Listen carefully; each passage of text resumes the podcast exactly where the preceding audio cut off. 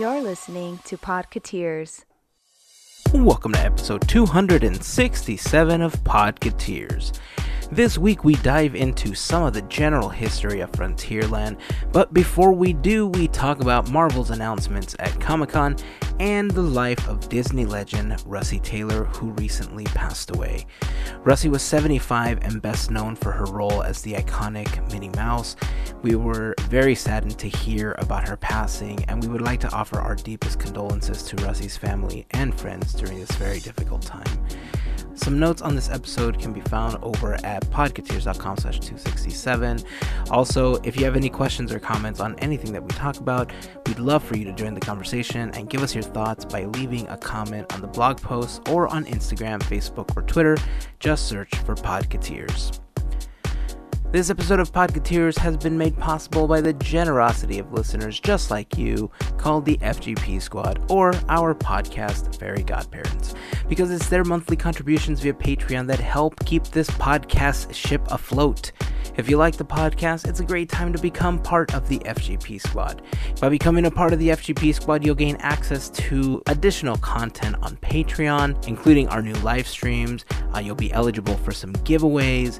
So if you want more information on how you can become part of the FGP Squad, you can go to podcateers.com slash FGP. And to all of the members of the FGP Squad, we just want to say thank you for your support. As of this episode, we are only a couple of weeks away from the 2019 CHOC Walk, and we want to end this year strong by earning at least $1,000 for the Children of CHOC, but we need your help to do that. As of the release of this episode, we are just about three quarters of the way to hitting that $1,000 goal.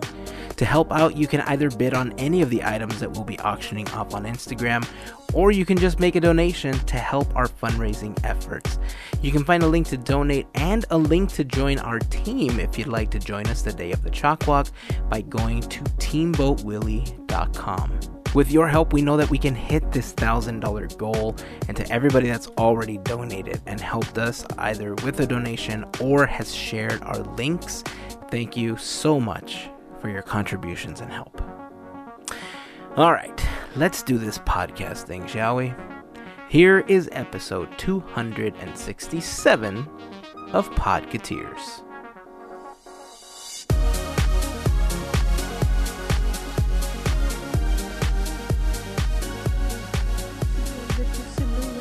Podcateers. Scaramouche, Scaramouche, do the fandango. Thunderbolts of lightning, very, very frightening. Galileo, Galileo, Galileo, Galileo, Figaro Magnifico.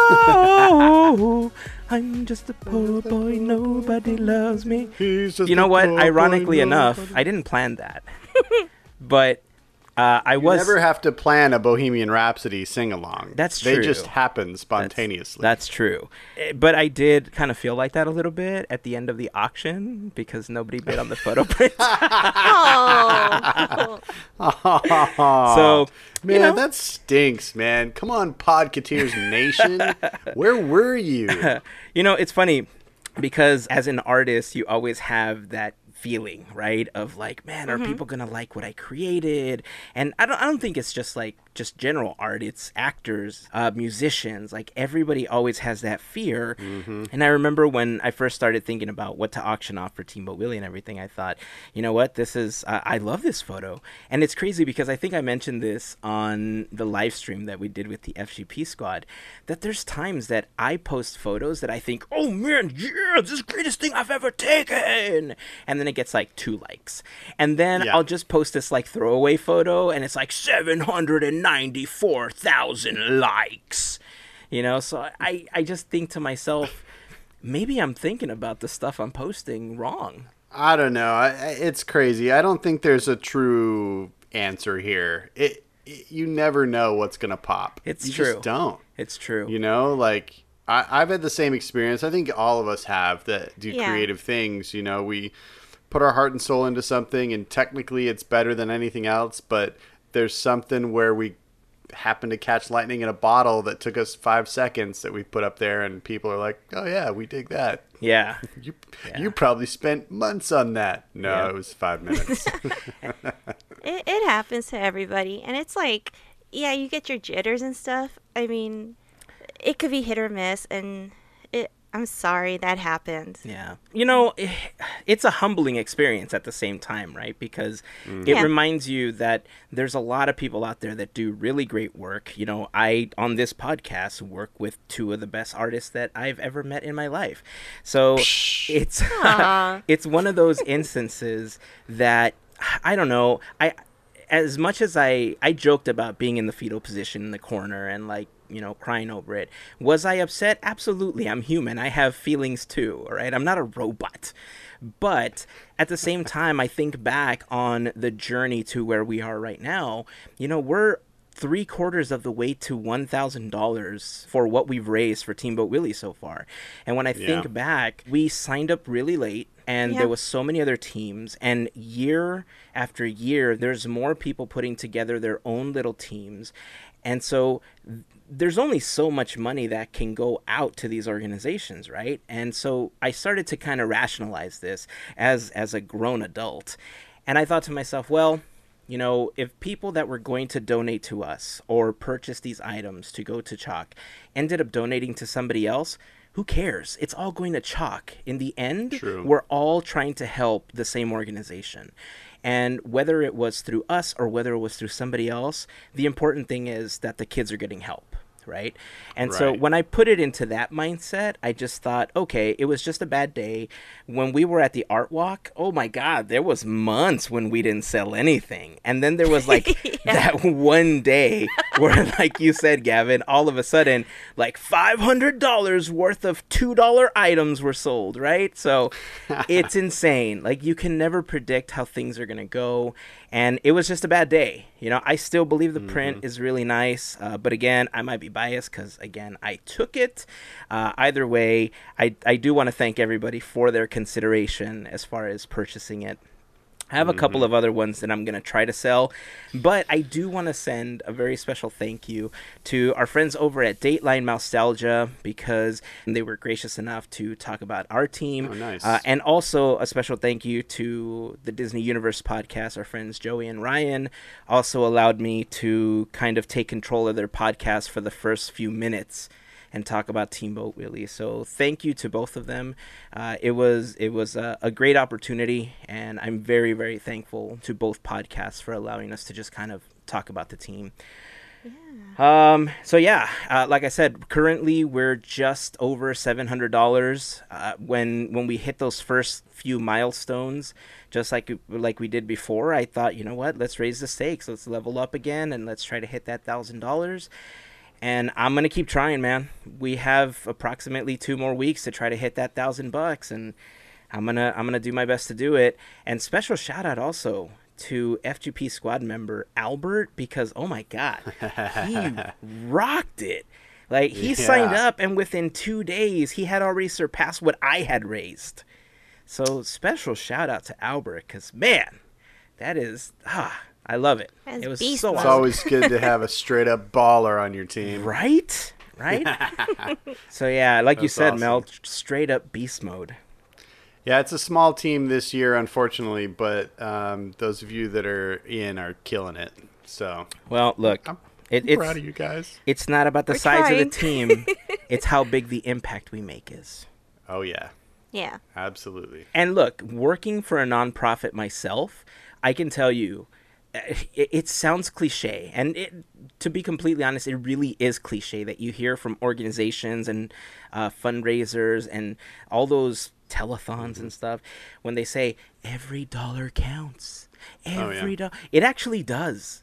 You know, like like I said, now working for a nonprofit myself, oh man, twenty to twenty five bucks you know, that you get buys medical supplies for somebody, you know, or 50 bucks buys uh, an extra night in the ER for somebody that needs it, you know. So all these things uh, before I heard them all the time, but they didn't have an impact on me until I started working in the nonprofit sector. So, uh, as cliche as it's going to sound again, every dollar does count. So whether you can give one dollar or fifty dollars or twenty dollars or a hundred dollars, it doesn't matter.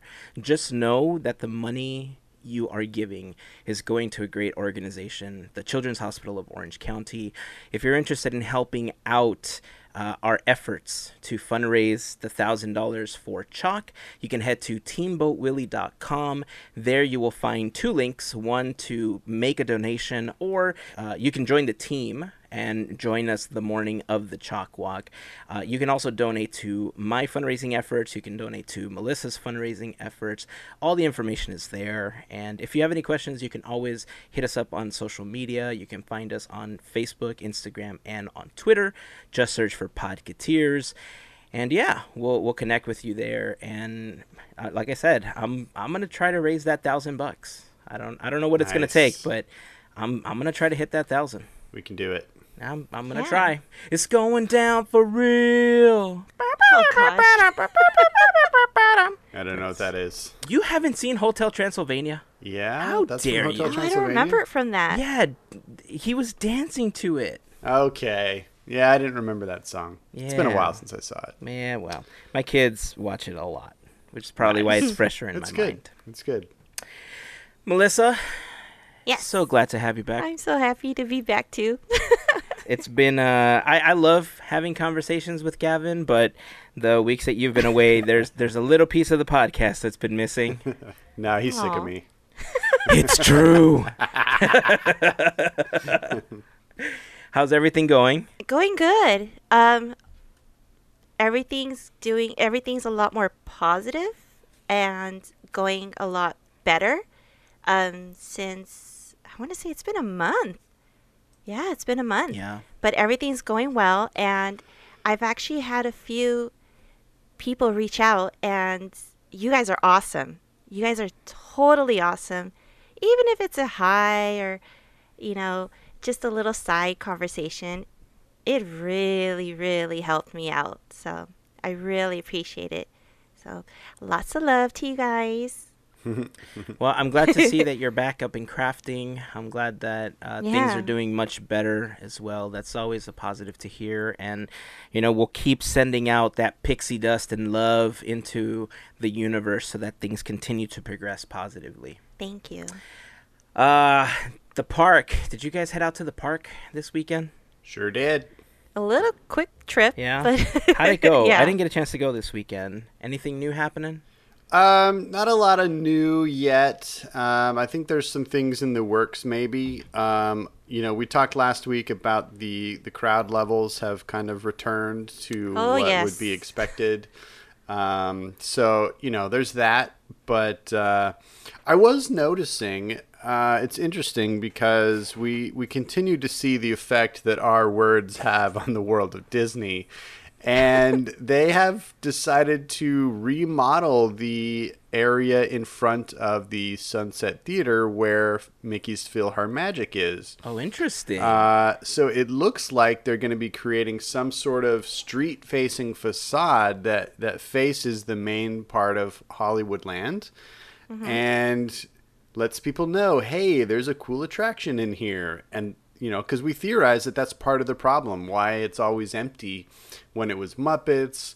You know, after the first few weeks when it was Frozen, um, you know, even the the movie previews that they've done in there have largely been pretty empty, you know? And I think a lot of it is that it's a weird angle around that corner and people don't see it as an attraction. So it's behind walls right now from award wieners all the way around the corner to the entry of PhilharMagic. oh, that's and interesting. I'm excited to see what they're doing. Now, it could just be an expanded eating area for award wieners because that seems to be more popular than ever. But I don't know. I, I'm excited to see what they're doing there. I'm hoping it's going to help draw people into PhilharMagic because that show is dope. Which I still haven't seen. Oh, Oh, you gosh. haven't? I have not. Every time that we've gone to the park this out. year, we've always gone to Disneyland. So, Man. no joke, I have. I'm trying to remember if this is actually true or not. I'm sure that my wife will hear this and she'll correct me if it's wrong. I don't remember anymore, but I'm almost positive that every trip I've taken to the parks this year has been without DCA. It's all been Disneyland. Wow. Makes sense. Yeah, Wow, I am. That's Yeah. insane. Yeah, I'm trying to remember if there was. Yeah, I I don't remember. I don't know if I could that. do that, man. I really don't know if I could do that. I've got mad love for DCA. Like, just Cars Land alone, dude. I know, I know. But Ah. almost every trip that I've made has been like this crazy quick turnaround trip. I haven't had a chance to just Yeah. go and relax and like do the things that I've loved to do at Disneyland for so many years, right? Like I, Sure. I, I one of the things I've always loved to do is just sit there and people watch and just listen to the ambient sounds of whatever land I'm in. Dude, it's been Mm-hmm. years since I've had the opportunity to do that. And Yeah. like, I, I, I, it's so weird. Like I miss Disneyland. Like I've been there so many times, and yet I feel like I haven't. Right? Like I just I miss Disneyland. Well, I think a lot of it is that when you go as well, you're going to do like a vlog or you're going to film something specific or photograph something specific. You're not just strolling through and enjoying your time. That's you know? very true.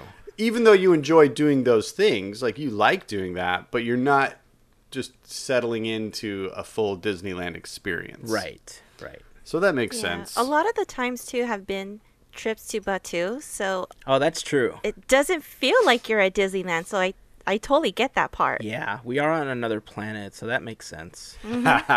Speaking of Batuu, um, I was there uh, a couple times this weekend, and I was actually there this morning.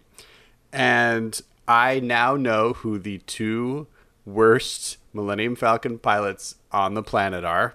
Um, I didn't catch their names, but I flew with them today as an engineer, and all I was doing was repairing the ship. We basically just crashed for 10 minutes. I mean, it was insane. I it's hilarious. That that attraction if, if you haven't been on it is you know, it's dependent on six people kind of doing different tasks and working together to you know, kind of fly a pretty simple mission. But it can go off the rails really quickly. And uh it, it was pretty funny. So I, I feel like I I was part of the worst crew ever today. It was kind of hilarious. Oh man, that's insane. Yeah. And I've I've been on the Falcon with my kids too. And they Oh, they yeah? can barely reach the controls, so it's Right. you know, it's difficult for them to do it. So I Most kids though have some gaming skills, you know, which which That's translates. It's I find it's when you get like a, a couple in their sixties up there in that in the pilot seats. and they, you know, they don't realize that one of them's going left and right and one of them's going up and down. They're both just trying to steer. Oh, okay. it's hilarious. Well, I mean, Uh. it it'll be interesting once we're all able to fly it together to see how well we do. oh yeah. But we'll Mm-hmm. see. Dude, I mean, or we could be the greatest thing they've ever seen, and they'll just hire us to smuggle everything. We're gonna start doing loop de loops in the in the Falcon. and greatest smugglers fly. ever. Hondo's gonna be like, "You're really pirates, man!" That's funny. in my worst Hondo impression ever. That's pretty close. I like it. I got to spend a little more time with the data pad too this weekend and um, get some more loot and uh, pick up a couple of more jobs and man, it it's cool. I dig it. Like there's so much you can do with that thing. And like I said last week, I've only scratched the surface. Like there's just millions and millions of things you can do in there. That's It's cool. crazy. man. Yeah, it's still on my bucket list, dude. You know what I I just realized that I haven't had a chance to do is I thought about it right now when you were talking about the vlogging part of it. I haven't finished the Galaxy's Edge vlog. Oh my gosh. I forgot about that. I totally forgot about it too. You know what? coming Oh, in that's funny. I 2020. should work on that. nice. Nice. Uh, okay. Well, uh, there was a couple other things that I wanted to talk about. You know, Comic Con recently happened. There was a bunch of news from Hall H.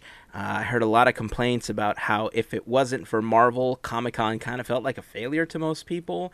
I don't necessarily fully understand that comment because I don't go to Comic Con. Uh, but mm-hmm. before we get into that, uh, I did also want to speak uh, about Russi Taylor.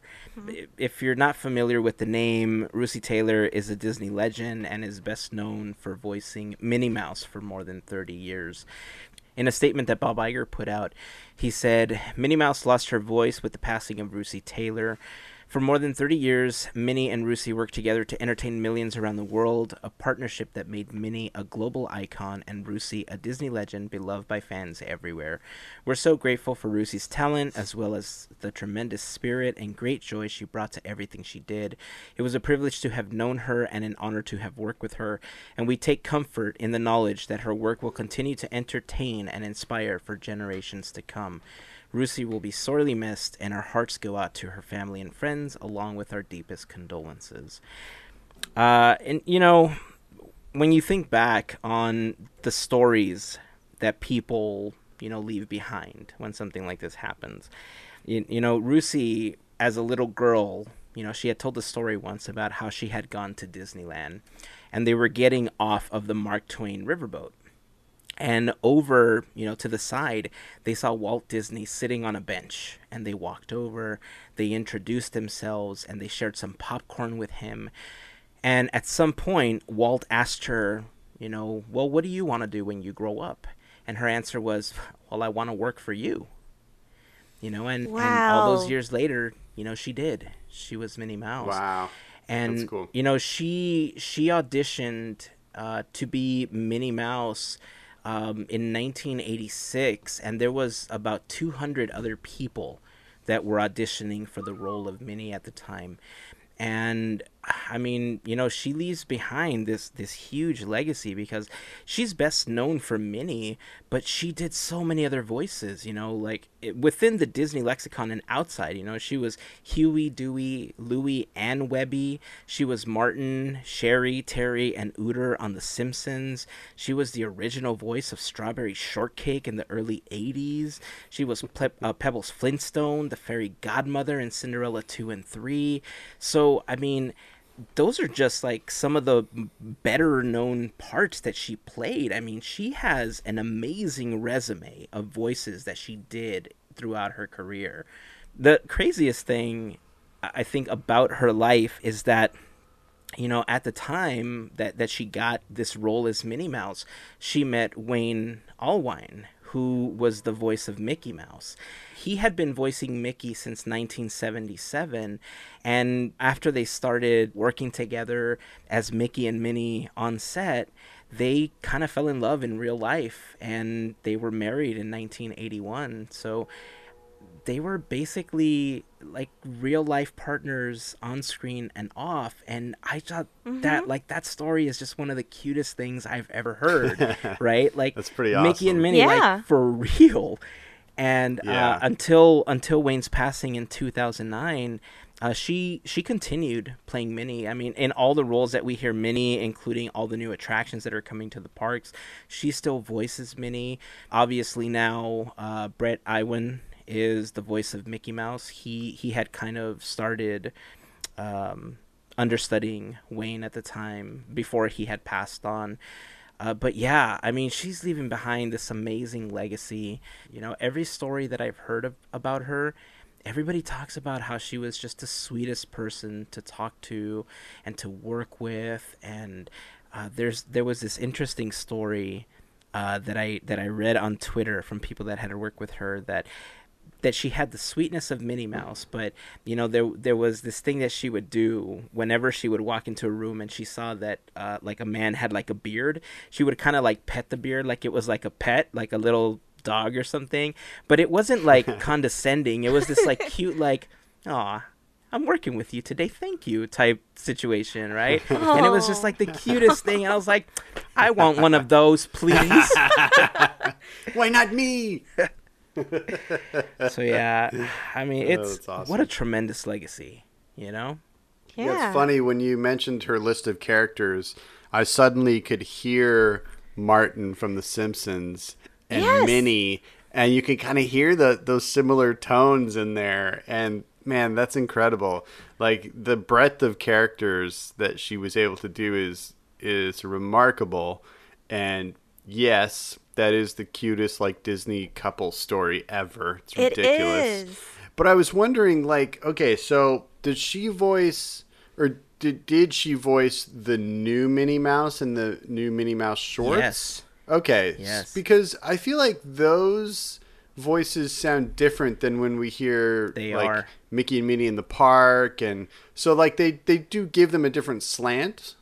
They don't have I- separate voice actors for those. I think it depends on the project because Mickey Mouse has had 12 different people voice him since Walt Disney. Right. So 11 others Right. since Walt.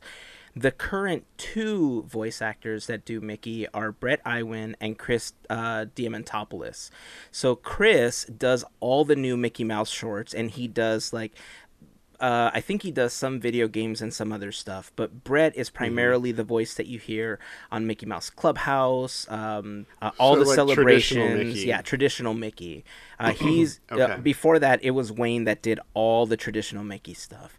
So Mm. Chris uh, does have a different slant to Mickey, but Yeah. uh, Russi still did the voice for Minnie. So the the composer for some of the Mickey Mouse shorts, his name is Christopher Willis. He had put up a song that he had worked on and he had mixed for one of the Mickey Mouse shorts, and there was this song in the episode called "Carried Away" where Russi was singing, uh, but he put it up with all of the without the foley, right, with all the explosions and all the other stuff that's happening, and it's just it's it's just a beautiful piece. You know, you listen to it, I love it. Like I I've heard it several times. I'm gonna try to put it in the blog post for the episode. Hopefully, it doesn't get taken down. He's kind of an official composer for the Mickey Mouse shorts, so I don't think they'll take it down. But who knows, right? I mean, it's a it's a Disney Yeah. piece, so I don't know. Podcateers.com slash 267 if you guys want to check that out. And let us know. Listen to it, and then let us know what you guys think about it. We'd love to hear your thoughts on it. That's awesome. It, you know, it's it's interesting. I was hanging out with our buddy Josh from Animation Station podcast uh, this weekend, and we were in the parking structure, and we were kind of comparing and contrasting Pixar Pals and Mickey and Friends, and he kind of um, suggested a really cool idea because we were talking about how they could give it kind of a facelift and you know kind of bring it up to par with Pixar Pals. And you know, he suggested a really simple idea of changing all of the characters in Mickey and Friends to the new versions of them from those shorts that look really cool and mm, modern mm-hmm. with bright, beautiful, bold colors. Because the Yeah. color palette, it's so 1997 when it opened, something like that. It was like in the It's late 90s when it opened.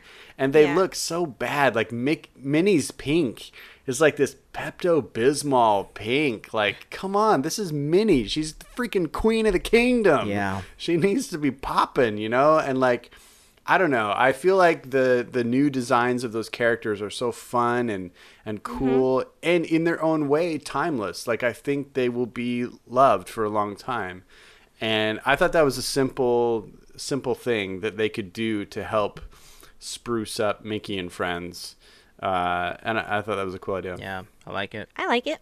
It's Yeah. so funny. You know, you said right now that you think they're timeless, that people like them. And it's so funny to me how so many people are against the new Mickey shorts. You know, they they don't like them. They're saying that it's so un-Mickey. But when you think back to the original Mickey shorts, Mickey Oh, yeah. was a troublemaker. They're much more Yep. in keeping with the old black and white ones. Like people don't realize they fail to recognize that Mickey's had straight up personality changes Oh, yeah. throughout the years. Like Yeah. they've cleaned him up or they've, you know, um, sterilized him in certain ways and he's gone through some major iterative changes along the way. And, you know, people didn't like those changes when they happened back then either. But that's the nature of this. You know, Walt wanted this to happen. He wanted everything to have an evolution and to grow and to expand and change and not stay the same. That was like staying the same was death to Walt. Like he could not stay the same. So, you know, I, I, I think people like fail to recognize that that's the vision that this company has and that's what they try and maintain. And if they don't like the new Mickey shirts, they're kind of dumb because they're awesome. Well, it does keep in tune with that original Mickey Mouse, the the concept just of, of all of them, right? With Yeah. just not not just with Mickey, but with also Donald and Goofy. Right. Um, yeah, it's it's it, it's crazy how people just kind of fight the new Mickey Mouse shorts, but I love them. I, I don't know, they remind me of my childhood for some reason. Just you Yeah, know? they're they're so cool. I think they're fantastic. Yeah. I love their animation style and their color palette and their character design and their music. They're they're practically perfect in every way. Oh, are they? Mm-hmm. With or without a spoonful of sugar? yeah, with or without, either way, they're perfect. Okay, well, uh, before we get into the main topic of this episode, Gavin's going to be talking about Frontierland. And before we talk about Comic Con, which is kind of what led us into our last conversation, I want to quickly remind you that this episode of Podcateers is brought to you by a fantastic group of folks called the FGP Squad, our podcast fairy godparents. And if you would like a little more information on how you can become a part of the FGP Squad, you can head over to podcateers.com slash FGP. There you'll find a little bit of information about the FGP Squad, a link to sign up, and a list of some of our fairy godparents. As part of the FGP squad, you have the opportunity to be a part of some of our giveaways and the exclusive Fairy Godparent live streams that we've started doing. The next one is coming up very soon. Unfortunately, we hit the end of July and we didn't get a chance to do it with all of all of our schedules just kind of scattered, but it's coming. We're doing it. And I'm happy because I'm kind of excited about testing out the new animations and the new transitions and all that stuff. So, woo! I'm I'm happy about it. So that's coming up. Nice. Uh, so yeah, more information can be found on podcateers.com slash FGP. And of course, as always, to all of the members of the FGP squad, we just want to thank you for helping us keep the lights on every week because we heart you. and I think you heart us back. So it's a mutual hearting. That's weird. I shouldn't say that. Hearts all Hearts around. all around. Let's leave it at that. It was a drive-by hearting. drive-by hearting. All right, let's move on before this gets even more weird. okay, so Comic Con. A lot of stuff was happening. Again, uh, I, I mentioned earlier that some people were saying that uh, it felt that Comic Con was kind of a fail if it wasn't for the Hall H presentation from Marvel. Really weird to me because, I mean, I watched The Good Place panel and even though it's the last season of the good place uh, i enjoyed it because i love that show am i sad that it's leaving yeah because i like it but marvel that's what we're talking about right now not the good So place wait, What- wait, wait, wait, wait. There was a Good Place panel at Comic Con. yeah because it's the last Like, season do they not have an actual comic theme anymore? Is it just like anything goes at Comic Con? pretty much that's why next year podcateers are having a panel Heck yeah! you heard it Why here not? first. I mean, it's held Like- it's held at the auditorium of the Radisson, like several blocks down. but oh man, we're having one. I'm kidding. Yeah, I, I've heard from a lot of people that like it kind of there's this general sense that Comic Con has kind of gotten too big and kind of lost its way, and a lot of people are not as interested in it anymore. So it, it's it'll be interesting to see how that how it pl- pans out over the next few years. yeah, it does. Yeah. It has developed a name for itself um, as the place where new movies, new television shows tend to break. Now the news from studios goes out through Comic Con, and so it, it has, I think, lost that charm a little bit of just the comic books and where it all kind of started. Uh, from what I've heard, people have told me that they like to go to WonderCon because WonderCon tends to feel more like when Comic Con was first starting, and Yeah. I'm I'm hoping that I don't start feeling like that about D23, right? Because Sure. we do want D23 to grow, and there are growing pains with these types of of events. And D23, the last time that we went versus those first couple of expos, oh, it's a huge difference. There's been so many advancements. It's so much better. It's just easier all around. And this year they're doing the pre registration. You know, you're going to be able to sign up for all of those uh, presentations, except me on Saturday. I'm not going to be able to go to the Haunted Mansion panel because I'm not going to be there on Saturday, but I'm not whining about it. I'm just throwing that out there. I'm just saying. Anyhow. Uh, so yeah, you know, it, it's getting bigger and bigger, which is great. I just hope that it doesn't get to the levels of what Comic Con is, where people begin to think like, ah, this is this is too much. Don't want to do this anymore.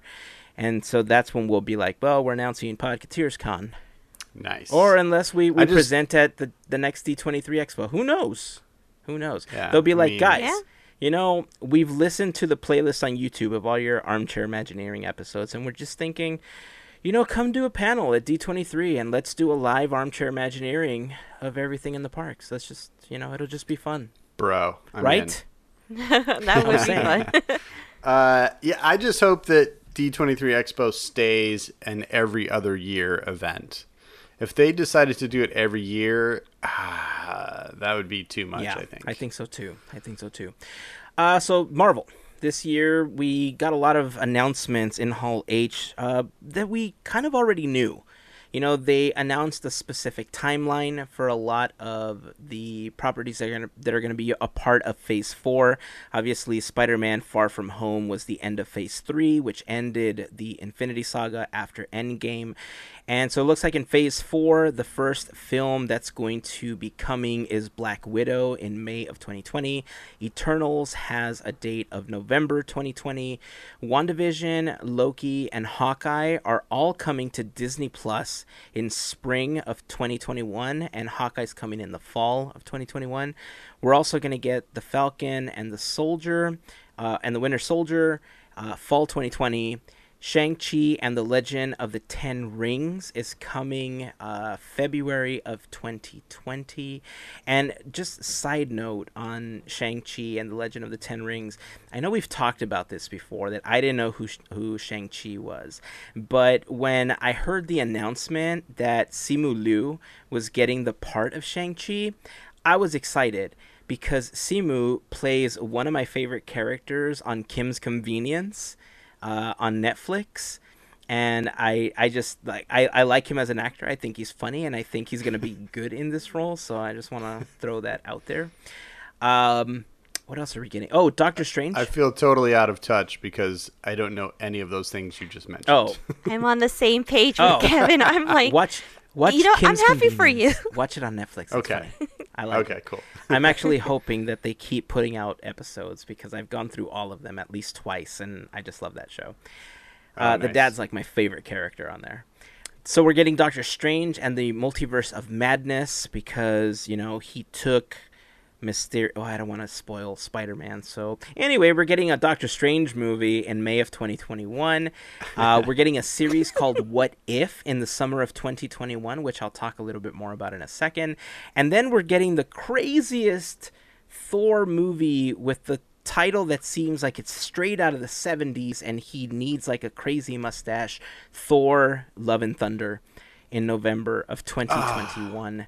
I thought maybe it was going to be Thor Discotheque or something. it might as well be, dude, with that title. Uh, it's interesting. Among all of the announcements of what was coming, there was no mention of Black Panther, Guardians of the Galaxy. You know, obviously now that they own the Fox properties, Kevin Feige even said, look, we didn't have a chance to talk about Fantastic Four or the mutants that are coming. I like the fact that they're kind of tying everything into the current comic books because Thor Love and Thunder will feature a female Thor and it will be played by Natalie Portman. I don't exactly know how they're going to do it in the film or if it's if there's going to be a direct tie-in because they do tend to change some of that stuff. But I know that in the comics, um, she was Jane Foster is the name of the character. She's essentially dying. And so I don't know if that's the route that they're going to take with this one, but they might, considering that they're doing all these tie-ins. So it'll be kind of interesting. Uh, the What If series is is a cool concept where they have the Watcher, and so it's narrated in a sense where they're asking the question, "What if this character was in this other universe?" And they did. And so it's all these stories from like alternate universes for like who knows, we could have had like an evil Captain America you know and it, it's going to play like all these what if roles. So that one I, I think is one of the ones i'm most excited about. That's going to be summer of 2021 so it's a couple years away. But one of the biggest announcements that they had towards the end of the of the presentation was when they were bringing everybody on stage eh, you know they have these hats. They have the show or the film that they're going to be working on.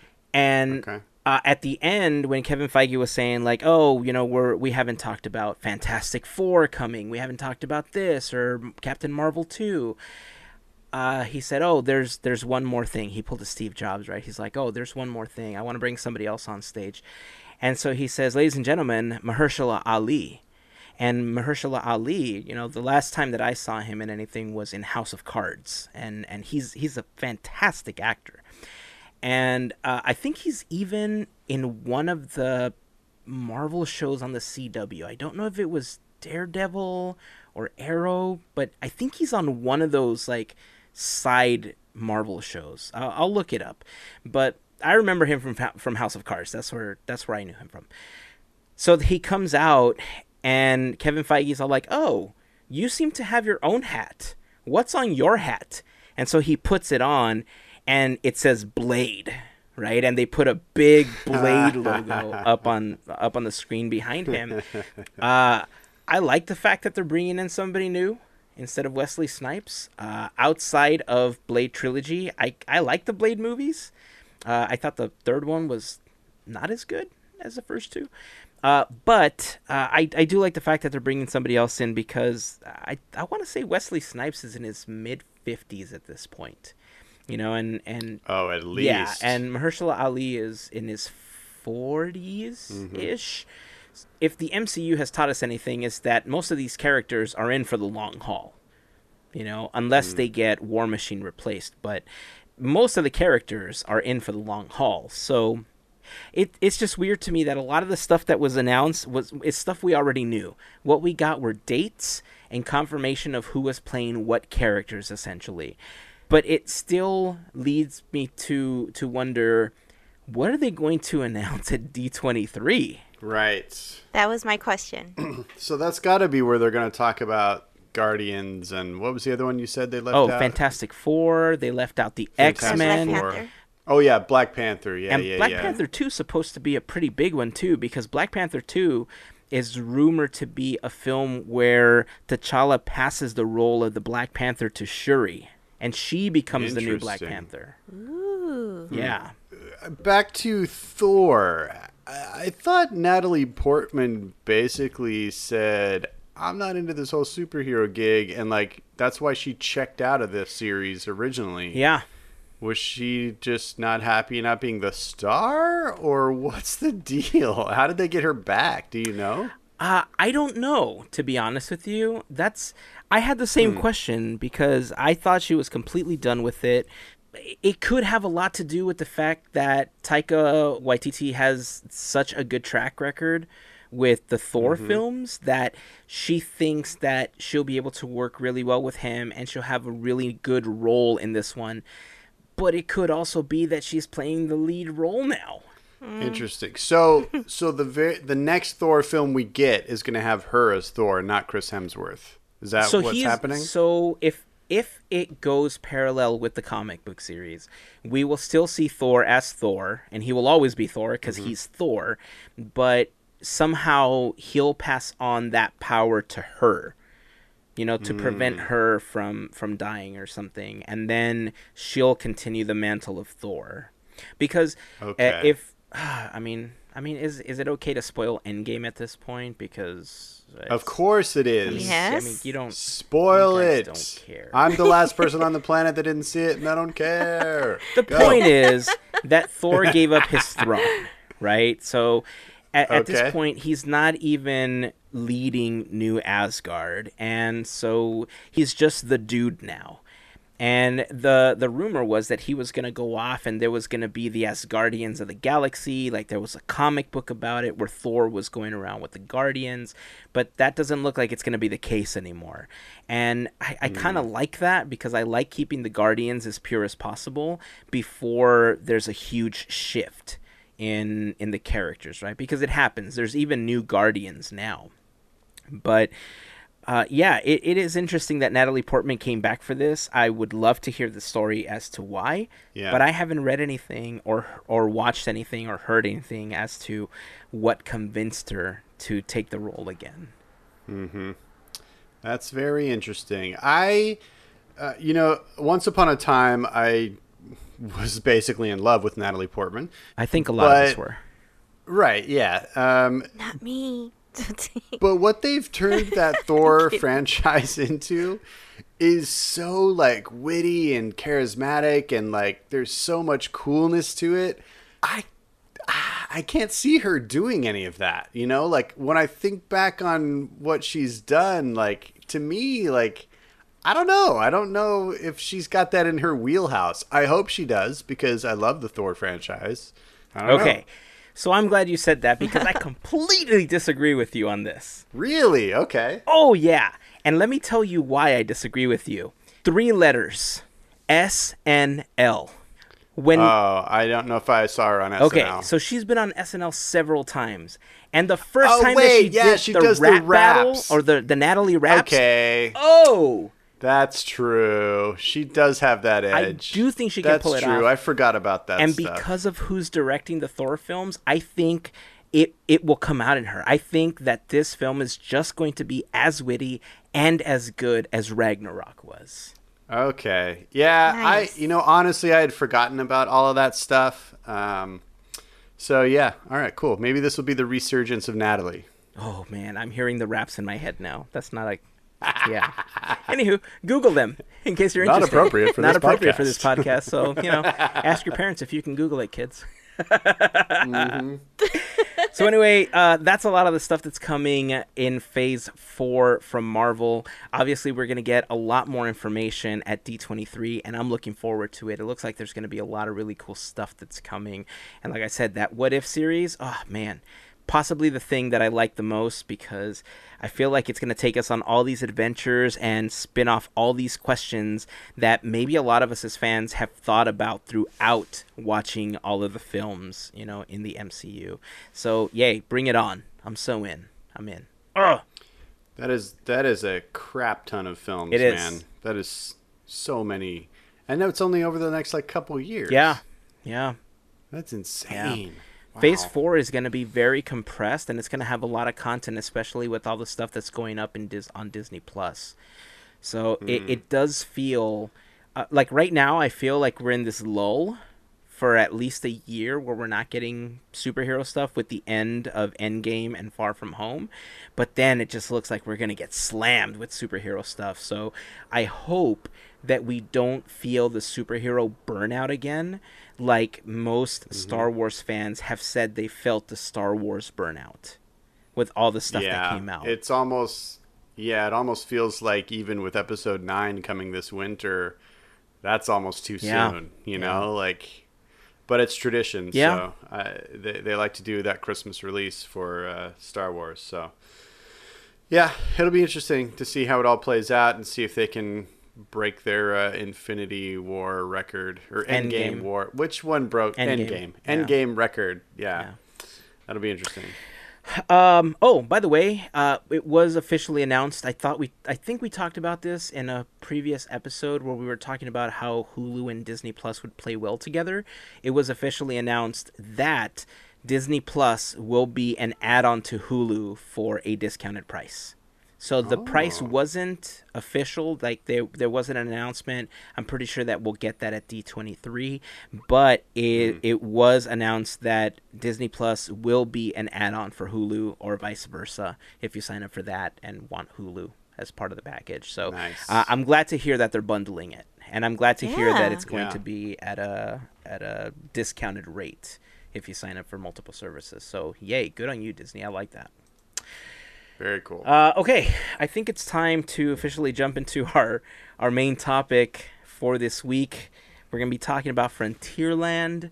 Gavin, are you ready to go with this? Let's saddle up, y'all. Nice. All right. Well, before we jump into that topic, I do want to remind you that if you purchase anything on Amazon, a really great way to help out the podcast is by starting that purchase by going to podcateers.com slash Amazon, clicking on the big Amazon button that you see, because it'll take you to Amazon using our special link, and anything that you buy may earn us a small commission from Amazon. So to everybody that's taking the time to do that, thank you so much for using our link, podcateers.com slash Amazon, before your next purchase. All right, let's do this. Let's. All right, kids. Let's mosey on over to Frontierland. It's time for the wildest ride in the wilderness. of course it is. it's always time for that. So, yeah, uh, today we're going to be talking a little bit about Frontierland and the story of that great and sprawling land we all know and love. So, Frontierland is what I would say is arguably the most quintessentially American land in Walt's Magic Kingdom. It is inspired by the frontiers of the sprawling United States from the Mississippi River all the way to the coast of California. It represents the westward expansion of the population of our newly formed country from the late 1700s to the late 1800s, thus, its appropriate placement on the western side of the park. Uh, it gives us glimpses of the deserts, prairies, rivers, and mountains that make up the vast areas that cross three time zones of our country. It is the Wild West, the California Gold Rush, the national parks, and the forts and stores where trappers and traders swapped goods with farmers and merchants. It is the OK Corral, Davy Crockett, and the Oregon Trail. In other words, it's epic. Dude, I didn't realize that the story spanned three time zones. Yeah. That's crazy. there's so much mythology and legend and history in the American West that at the original size of Frontierland, which was 33 acres, it still only scratched the surface of what could be told there. Um, I'm going to provide a little context of this land um, for, you know, to kind of give the picture of what was going on in the world of media in the 50s. Uh, because I don't think that everybody instinctively would create this type of era or area in a modern day amusement park.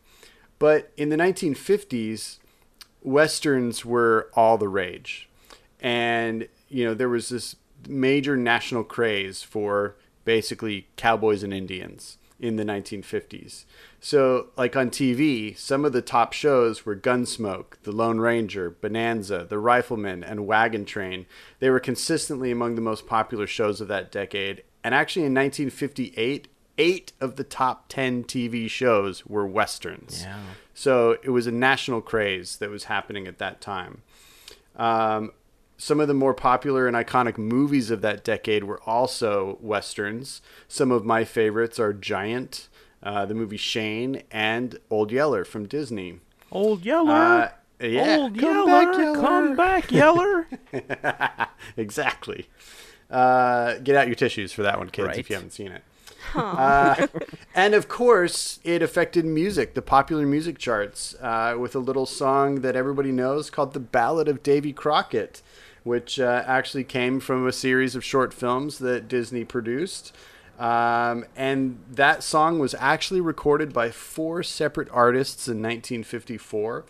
All four of them reached the top 10 in the US, uh, with one reaching the number one spot for a month. And all four of them reached the top 20 in England. Wow. So Wow. Westerns were a thing, y'all. they were big. Wow. Um, and of course, Disney was part of that influence and influenced by it. Uh, so when they were, when Walt was concepting the park, of course, one of the things that would be prominently in his mind is a Western area. You know, he wanted his park to, you know, be about dreams, but also about the dreams of the past. And a lot of the American dreams of the past were the westward expansion. Um, so that's what Frontierland is. Uh, when the land opened, and for its first couple of decades, the attractions there were centered around modes of transport, travel, and exploration. On land were mule trains, stagecoaches, Conestoga wagons, and a mine train. On water were canoes, rafts, keelboats, a sailing ship, and a large paddle wheeler. It was a bustling place, to say the least. In addition to these were also a lively saloon called the Golden Horseshoe, a shooting gallery, a miniature horse corral, and a river island with a wilderness fort and caves for exploring. Basically, there was endless things to do in this land. Like so many things because it was big and it was full. In some ways, it was kind of the opposite of Tomorrowland in those first few years, which was large itself, but mostly empty. Uh, so they did a good job with Frontierland right out of the gun. Uh, speaking of guns, an interesting fact uh, the original shooting gallery uh, in Frontierland, which was actually the second shooting gallery after the Main Street shooting gallery, used real lead pellets in their guns Whoa. and required that the targets and scenery be painstakingly repainted nightly. Wow. Yeah, imagine the cost of doing that today. Oh, wow. yeah, thanks infrared technology. right? Yeah. Uh, so they they they ended that after a while, uh, but originally, yeah, you were basically shooting real guns. Oh, wow. It's crazy, right? I think uh, honestly, I think that if it was to the point where they had to repaint it, they would have said, "Yeah, let's find something else to put there." Yeah. Oh yeah. Mm-hmm. Exactly. Uh, Frontierland was a sprawling place with seemingly endless things to do and see. But the novelty of experiencing real world historical transportation as a Disneyland attraction eventually wore off. Disneyland had brought many other attractions to the parks in its first two decades that changed the level of expectation guests had when they walked through the gates. For example, in Fantasyland, they could careen down the Matterhorn Mountain. In Tomorrowland, they could explore the sea in a submarine. And Frontier called out for such an attraction too. The first step in this direction was the legendary Mine Train through Nature's Wonderland. sniff, sniff from Hazen, of course. I'm not going to go into detail on this one because next week Hazen's going to tell us the tale of that legendary attraction And I'm gonna try to do it without crying. but but suffice it to say, it is probably the attraction that most of us today wish we could go back in time and experience. Totally. So I'm totally pumped for next week when we can kind of get in our imaginary time machine and try and go back to that attraction. Eventually, the evolution of attractions continued, and even the mine train was removed for something more thrilling. Thus, the sniff sniff from Hazen. Mm-hmm. So in the 1970s, amusement parks around the world were implementing new, more extreme roller coaster type thrills. Thanks in large part to the innovative track design of the Matterhorn mountain bobsleds in 1957, ride engineers began pushing that technology to new heights, new angles, and new curves. Disney found that many guests began to find their parks a bit blase because of this. So they decided to add some thrills to both Tomorrowland and Frontierland. The first, of course, was Space Mountain in 1977. Then, in 1979, led by a young star in Imagineering, Tony Baxter, Disneyland created Big Thunder Mountain Railroad. Led by the stash. Led by the stash. right. Perfect. The stash. Tony the Stash That's Baxter. right. And of course, we all know and love it as the wildest ride in the wilderness. Hold on to your hats and glasses. That's one of the most well known spiels in the park, I think. Uh, uh, yeah, outside of the mansion, right? It's Yeah, the probably the, one that gets quoted Yeah. the most. Probably the mansion, wildest ride in the Pirates. wilderness, pirates, some of the pirate stuff. Uh, yeah, uh, it's up Yeah. there. It's definitely iconic. Big Thunder was an instant success. It has become a true icon of Disney parks and it exists in most of the Disney parks around the world. Uh, the Disneyland version is inspired by Bryce Canyon in my home state of Utah. Nice. Uh, if you don't know what Bryce Canyon is, it's one of our national parks. Uh, Google images of it, you will be blown away. It's gorgeous. Uh, very little has changed about the attraction since 1979 because of the brilliance of the track design and incredible level of theming. Uh, it's really hard for me to consider this anything but a top five Disney attraction. Um, the the the thrills that you get from it, the theming, the just the excitement of what you experience on that attraction delivers every time. Right.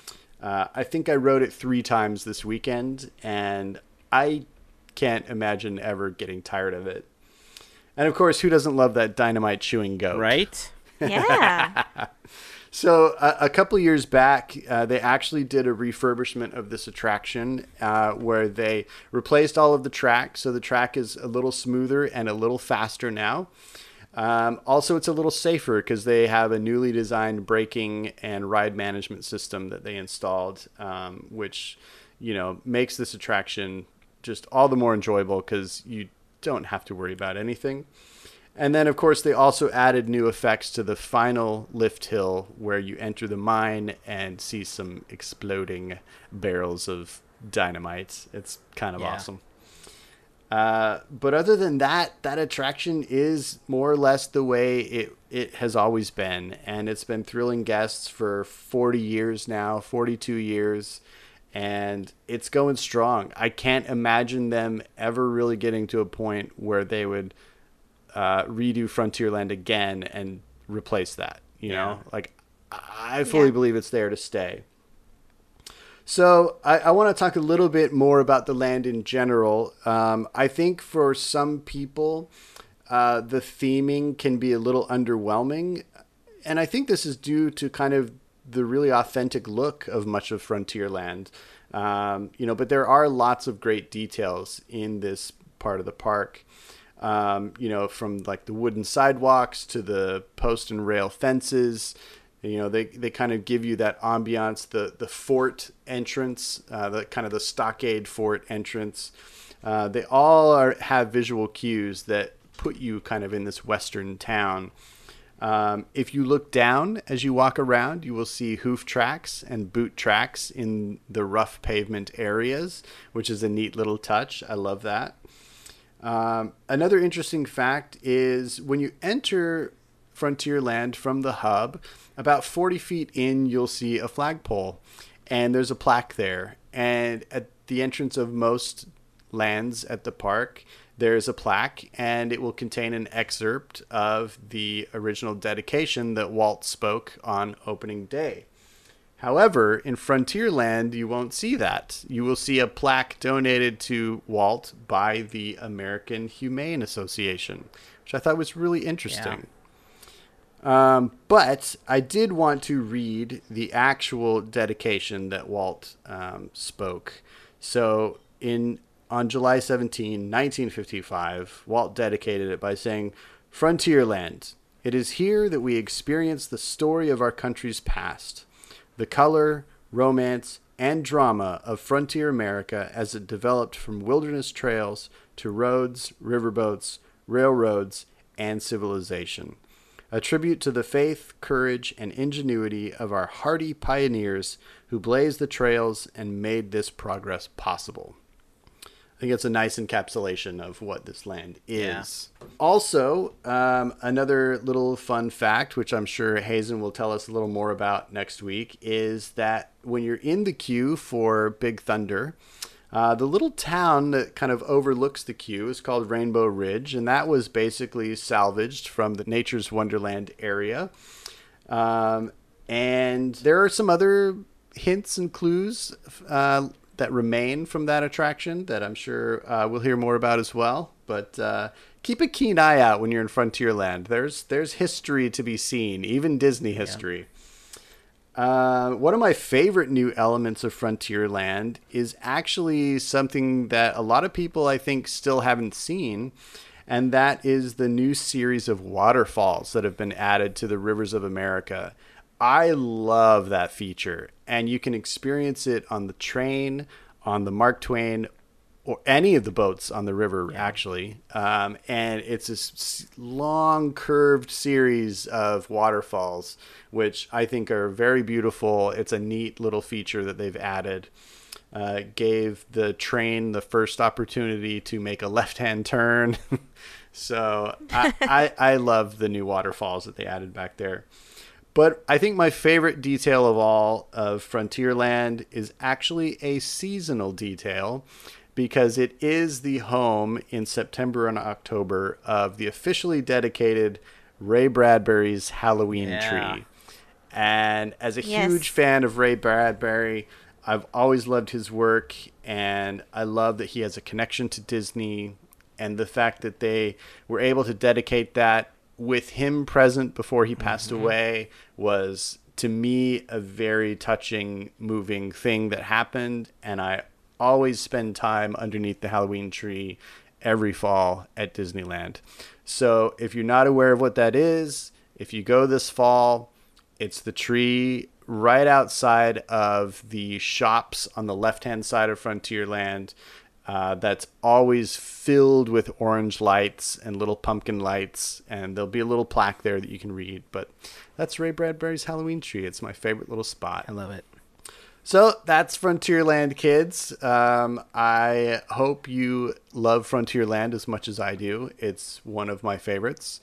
And it actually holds a lot of nostalgia for me because I remember very clearly as a kid um, going to Tom Sawyer Island and losing my mind with how amazing it was to be able to explore an island filled with caves and a fort and little barrel bridges.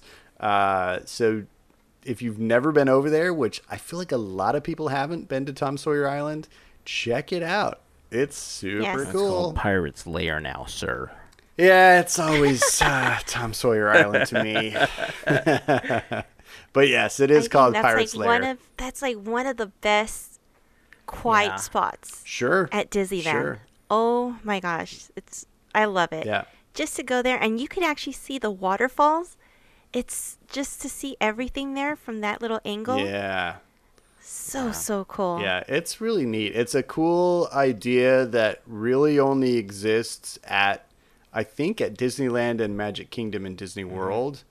I think like, Paris- I don't think there's anything I think Paris has. Does Paris have has a, a Big Thunder Mountain. It's Oh, connected yeah, to yeah, the yeah, story yeah. of Phantom Manor, so Right. Right. But I don't Oh, think they've got a duh. Tom Sawyer Island right. kind of thing, right? Um, you know what? I don't think so. I'd have to go back and research, but off the top of my head, I don't think.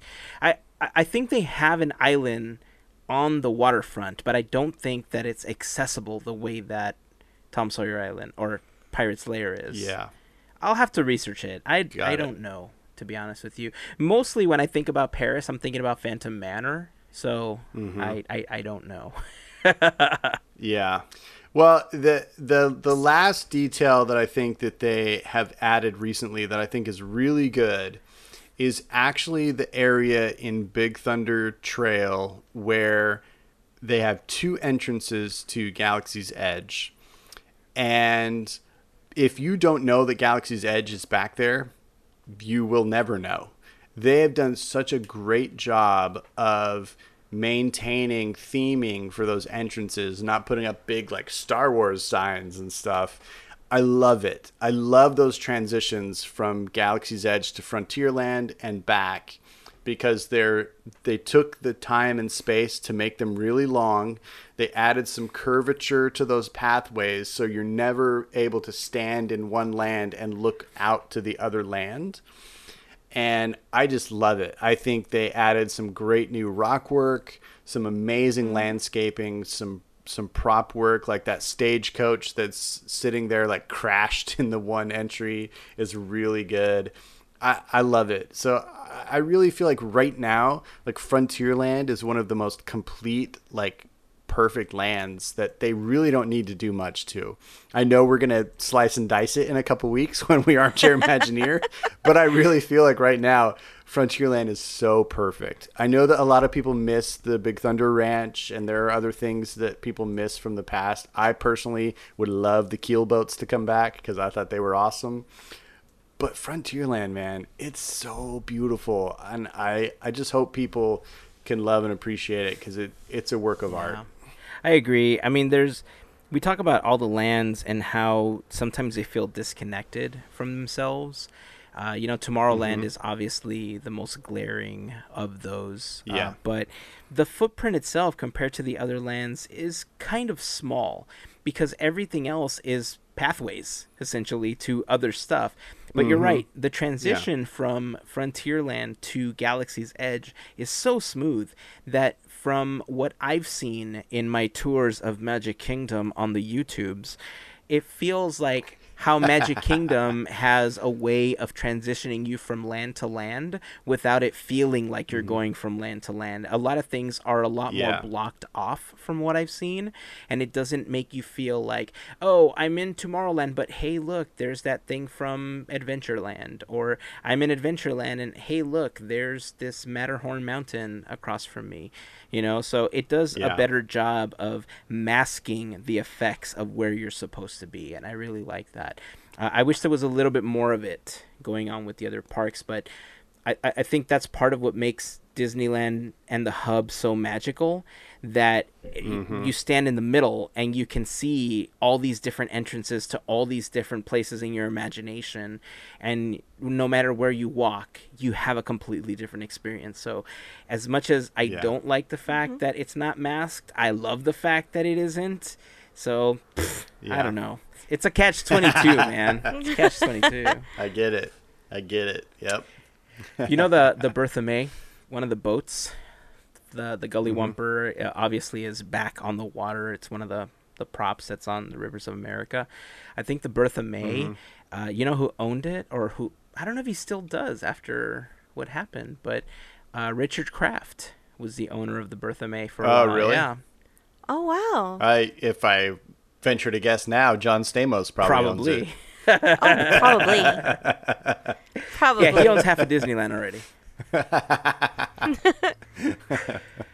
Oh, Uh, yeah, that's awesome, dude. I love that.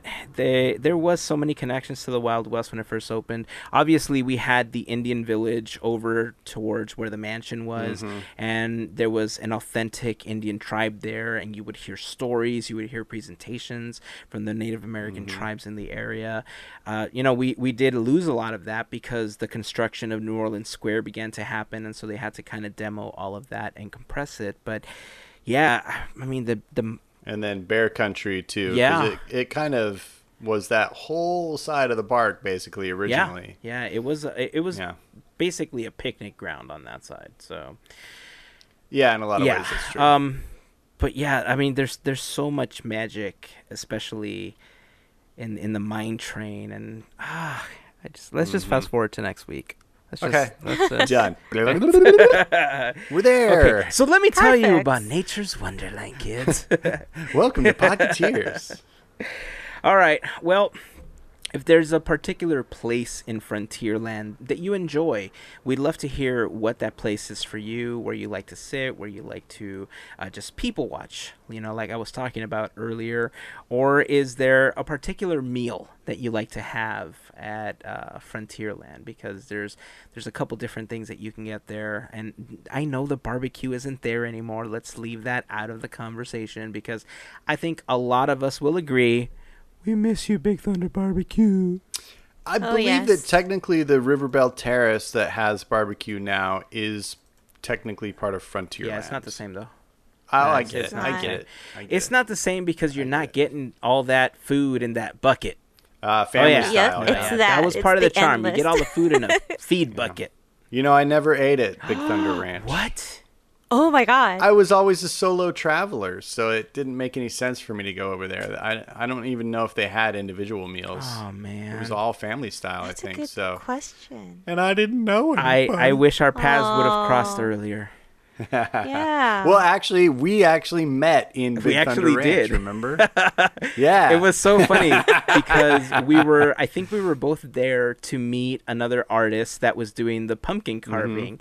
And so we were just Yep. walking around and I happened to see Gavin wearing I think the Podcateer shirt that was like the Beatles version of the logo with the kick drum. I think he recognized me and then we just kind of started Yeah. talking and that was the beginning of a beautiful friendship.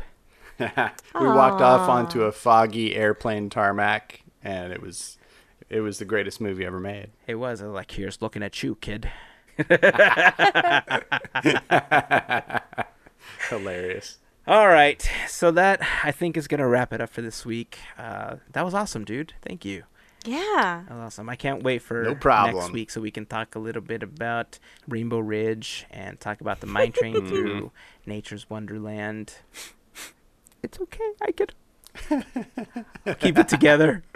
I'll keep it together. Okay, so that's going to wrap it up for this episode. If you have any thoughts on anything that we talked about, again, join the conversation over on Facebook, Instagram, or on Twitter. We love to hear your thoughts. We'll share them in an upcoming episode. Again, if you are interested in helping us reach our goal of $1,000 for the Children's Hospital of Orange County, teamboatwillie.com is where you will find the links to either join the team and raise money for yourself or to just make a donation. Remember, I'll say it again, it sounds cliche, but yes, single dollar counts. So, to everybody that's had the opportunity to donate, or if you're considering donating, you know, just make it a dollar. It'll certainly help out, and we'll appreciate every one of those dollars that comes in. So, that's it. Until next time, keep dreaming, keep moving forward, and always remember to pass on the magic. Have a great week, everyone. Bye. Major you look.